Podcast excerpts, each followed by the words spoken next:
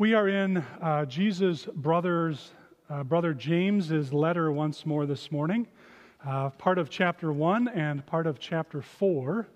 And I would encourage you to grab uh, the Bible either from the chair in front of you or pull it up on your phone if you uh, like to follow along there. Uh, but we're going to be looking pretty closely at one word this morning. And it's an important word as we think about what it means to be a Christ follower, and it is the word trial. Would you join me once again in prayer? Be thou our vision, O Lord of our lives. You are our treasure, and your word sweeter than honey. And so, as we spend some time in your word this morning, may your spirit be alive and moving among us, and may we be aware of it. We pray in Christ's name. Amen.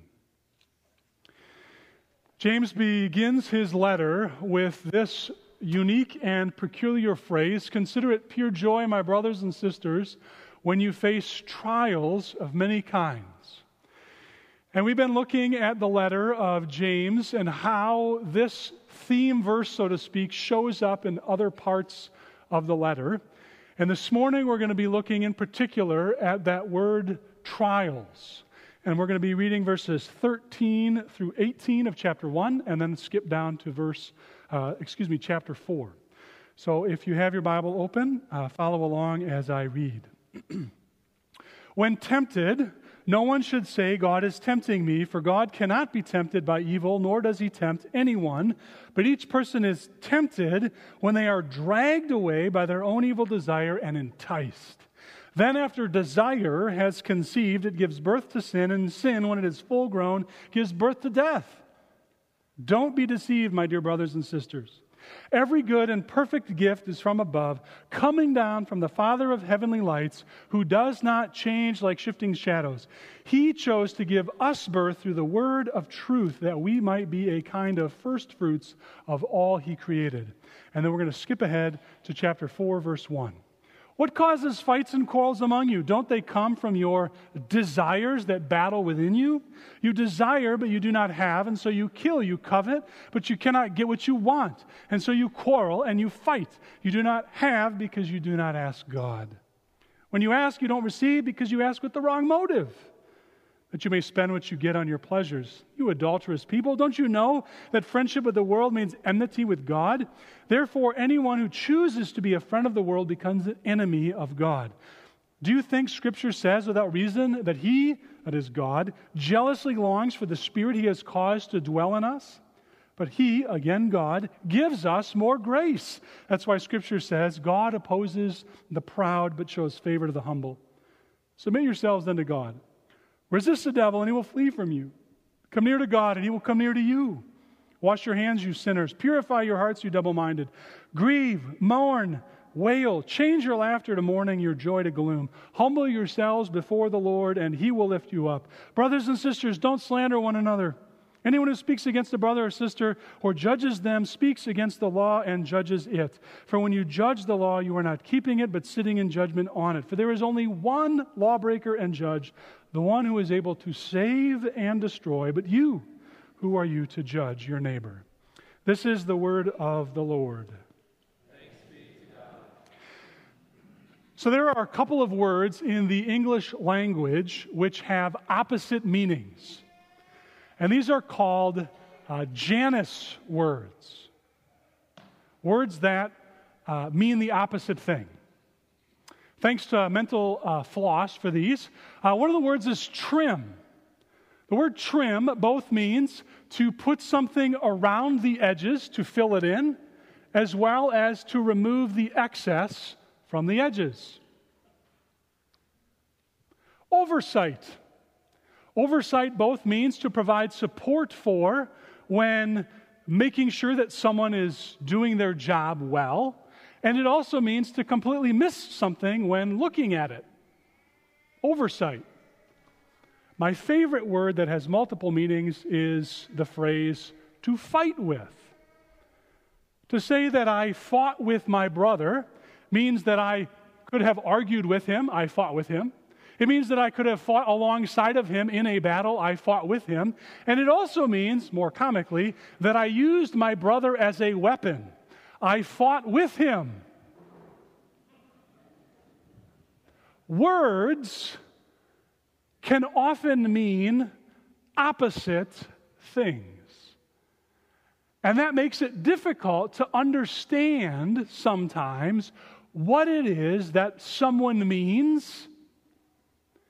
And in the book of James, in his letter, that is especially true because the word trial and the word temptation in our text, it's the same Greek word. So it is like trim, where you fill in the edges around something and remove the edges of excess around something. So, really, when we read our text this morning, verse 13, when trialed, no one should say, God is trialing me, for God cannot be trialed by evil, nor does he trial anyone. But each person is trialed when they're dragged away. And if we were to go back one verse to verse 12, we would read the opposite. Blessed is the one who perseveres under trial. And in verse 2, James writes, Consider it pure joy when you face trials. How can the opposite thing, how do we understand this word trial? And the reason this is so important is because we face things in our life that we don't know whether they are trials to be born up under, to say, I don't like this, but God is clearly up to something. And so I need to persevere under fire. I need to hold fast in the midst of trial. I need to stay the course. How do we know when it's a trial or a temptation? When we should run 100 miles an hour in the opposite direction because the temptation moves us away from faith, it weakens our resolve, it undermines us, and forces us away from our Creator, Redeemer, and Sustainer. So, how can we tell the difference?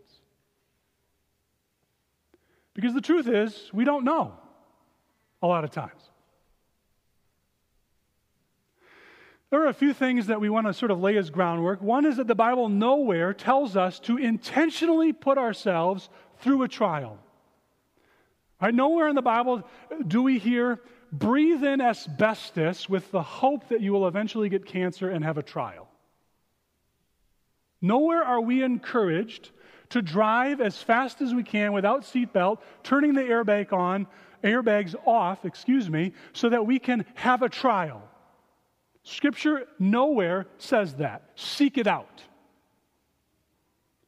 But Scripture also says when you face trials, i.e., you're going to have them.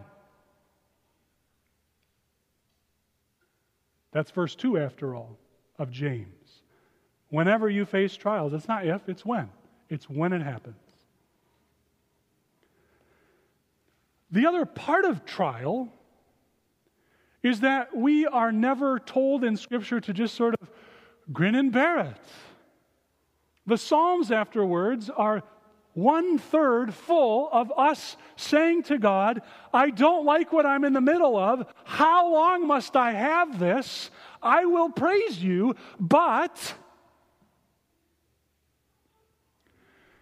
And so again, James is finding itself in this historical rooted faith that we're going to face trials, we're going to go through the valley of the shadow of death, and we're going to be in a covenant pull to understand what it means. But again, even with those big sort of guardrails, how do we know when it's a trial or a temptation. And sometimes it's both, isn't it? Because after all, when we get married, none of us go into marriage thinking, ah, this will last a couple of years and then it will be awful. None of us enrolls in college after we graduate from high school or tech school with the thought that I'm going to go in, I'm super excited with this, but three months or three weeks in, three months in, drop out. That was a great waste of money. Right? Nobody goes in that way.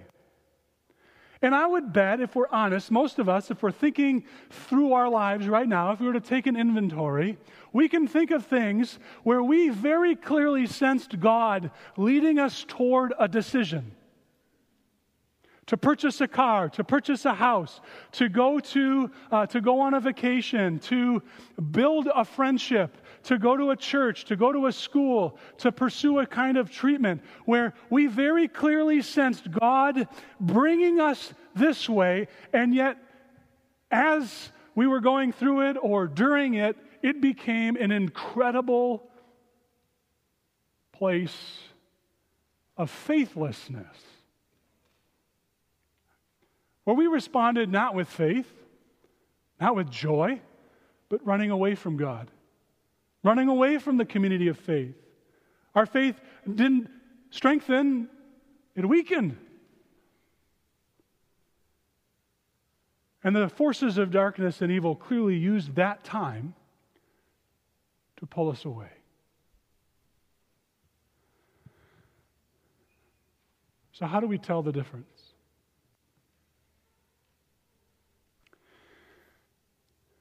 I'd love to say that there is an answer here. But Scripture says sometimes we don't know. And actually, Scripture says we really don't know until the end. So let's look, because there's not hopelessness here, but hope. If you have your Bible open, I would encourage you to look closely with me at verses 13 through 18.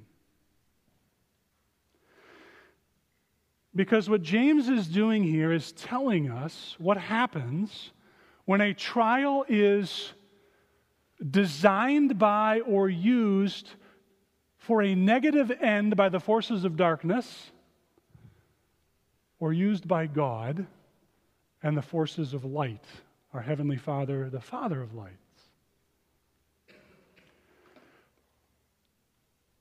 When tempted, no one should say, God is tempting me. Verse 14 each person is tempted when they are, notice the verb, dragged away and enticed. James says that temptation in the midst of trial is like a Venus flytrap. It's like one of those sticky things you hang on your porch. It smells sweet, it looks sweet. You grab it, and ooh, and all of a sudden you're being dragged along and you can't go back. That's temptation. All of a sudden, we are in and we want to go back. The problem is, this course ends with death. Verse 15 After desire has conceived, it gives birth. Notice that word, birth, because we're going to come back to it. And sin, when it is full grown, that word we're coming back to too, gives birth to death. So the way temptation draws us, the way it brings us, is not to fullness, not to wholeness. It does not bring us willingly, but it draws us in so we feel hopeless. And here's most important for 2021 future less. Temptation has as its primary goal to remove any thought, not just of eternal life, but that God is in tomorrow. If you can remove that thought, if you can remove the idea that God does not hold the future, that God does not co- control tomorrow or next week or a month from now or a year from now, it will certainly lead to death. And the idea of we must win now, today. We must have what we want now, today, because there's no future. At least not a God future. Temptation comes from within, it's self induced, dragged away and enticed. It is violent. When it is fully developed, it is death, and it is constantly shifting. In contrast, James gives us the exact opposite. When a trial is something God is giving us to produce in us maturity and to draw us to Him. Notice the difference of who is birthing here. Did you catch it? Verse 18, He chose to give us birth. It's not birth from within, it's God who gives birth to us. Opposite of shifting desires, it is not God who shifts like shadows, verse 17, but God is constant.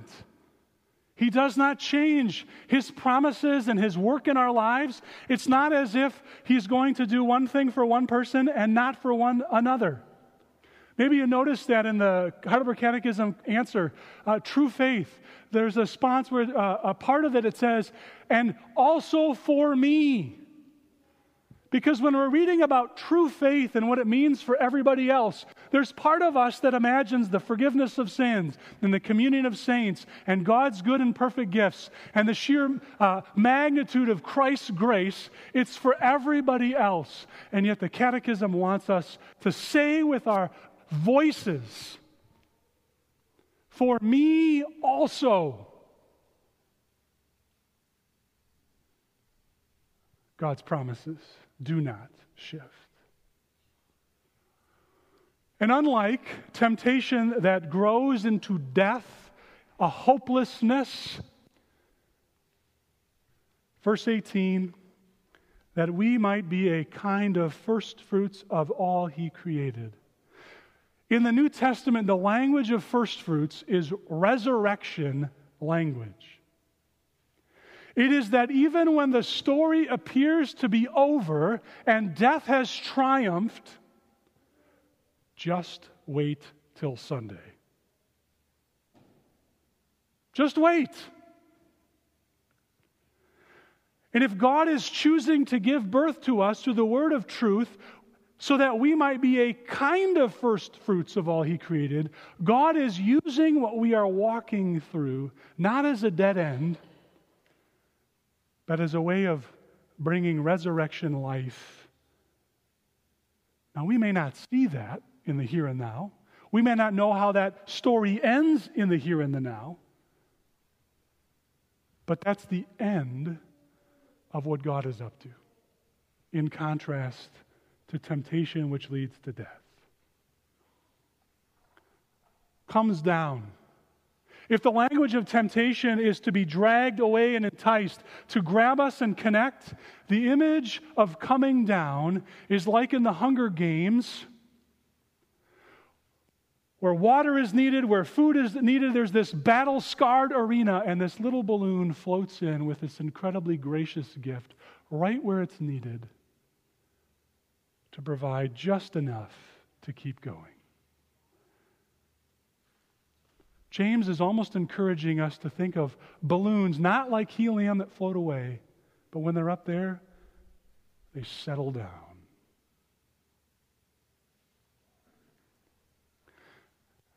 They come down from above.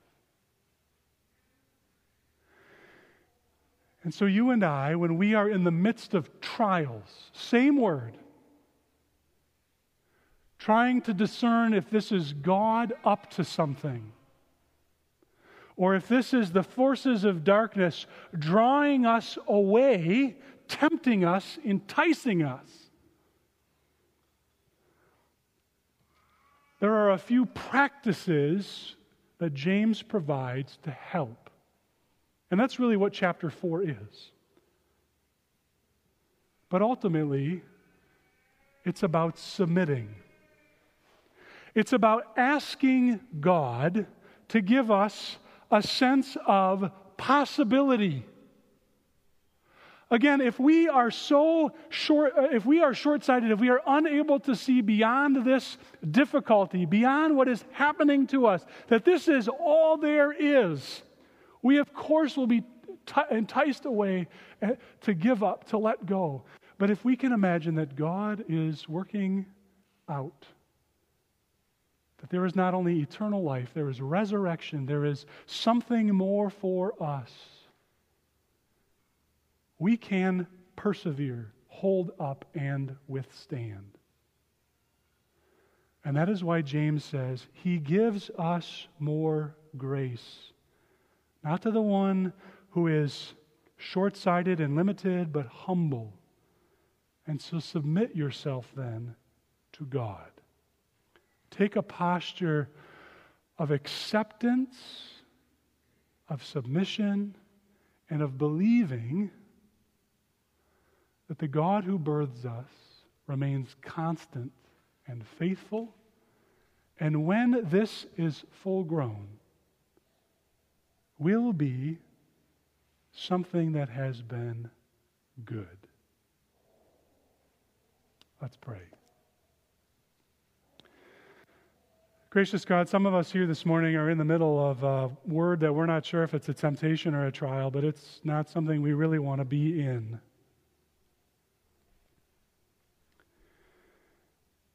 Help us to have a vision beyond today.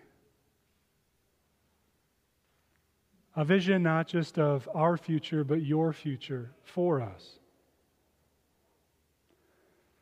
A future that contains the power of the resurrection.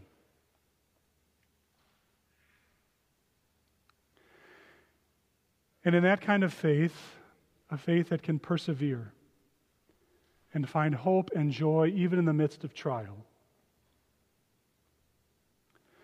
God, when we are enticed away, when we are fighting and quarreling because we are short sighted and unable to see beyond, forgive us. Help us to submit to you. Bring us back. Give us a spirit of repentance. And above all, God, grow in us an eternal vision not just for the life to come, but for the here and now. We pray in Christ's name.